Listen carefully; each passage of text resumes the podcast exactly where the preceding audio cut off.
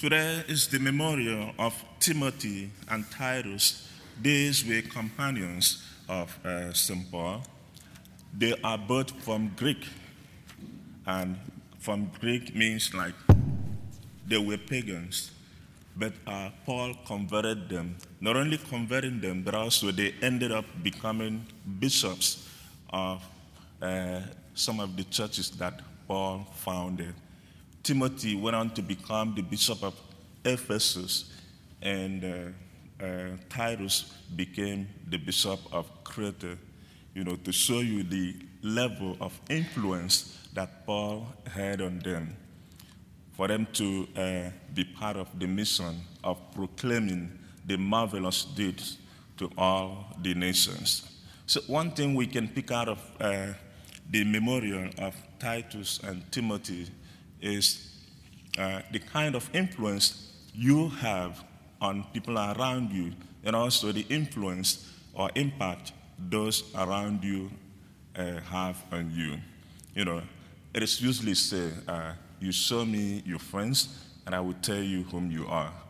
You know, do the company that I keep or my friends do they help me to grow and be better, perhaps physically, spiritually, psychologically, even financially?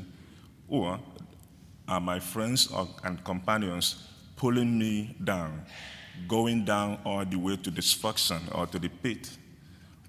On the other side, am I the one, you know, uplifting my companions and friends, you know, taking them to the next level physically, psychologically, financially, emotionally, and otherwise? Or am I the one uh, bringing them down? We can take up that uh, instruction from Paul's relationship with Timothy and Titus. Then the other side is from the first reading of today, Paul's letter to Timothy, his second letter. It's one of my favorite uh, uh, part of Timothy.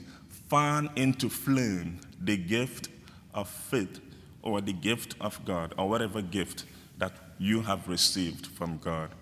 Fan into flame.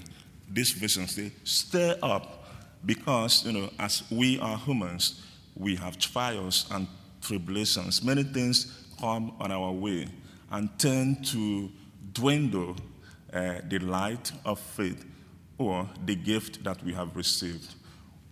Ordinarily, when you have a gift, maybe the gift of uh, playing any musical instrument or anything, if you do not constantly repeat or keep doing it every day, you see, uh, over time, you will uh, start losing the gift. But once you go back, in psychology, we call it spontaneous recovery. So once you go back to it, you know, gradually you begin to recover the gift that you have. Perhaps the gift of maybe uh, prophecy or the gift of writing or the gift of speaking or whatever it is. So that is the idea Paul is telling uh, Timothy and all of us to fan into flame that gift we have received from God.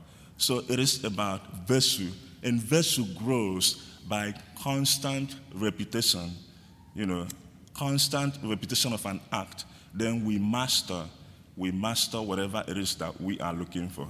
But in the spiritual aspect, the reading tells us that we have received the gift uh, not of timidity. The version today says, not of cowardice. You know, we have received the gift not of cowardice or timidity, rather, the gift of power, of self control, and also of, um, of love. So, the gift of power power to do what? Power, even maybe to say yes or no, like self control, to say yes to this or yes to that, or yes to this person or yes to that person, or yes to this relationship or no to that. And the gift of love. So we have the capacity to love. You see also the influence of the society or the construction, social construction of our time, how it has turned us not to express that capacity to love in the very depth. That is a love that is not conditional, and the if we have allowed the influence of the society through construction, maybe media or friends or uh, policy or advocacy or whatever it is, to turn us, uh, to deprive us of that gift that we have received or the capacity to love. Through these uh, words of St. Paul to Timothy, we can also, uh, we've been given the gift towards the end to bear our own share of hardship. You know, when hardship strike us, that is when our faith is always tested. But if we fan into flame or stir up that gift, we can also know that we participate in the suffering of Christ when we bear our own share of hardship. So, through the example of Timothy and Titus and also St. Paul, we uh, are challenged to become better friends and companions to others. But in all of that, there is no friend like Jesus, the perfect friend that we can have.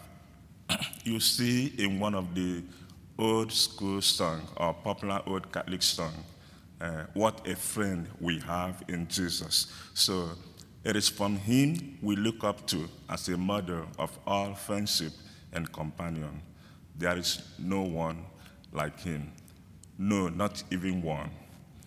May God continue to bless his words in our hearts through Christ our Lord. Amen.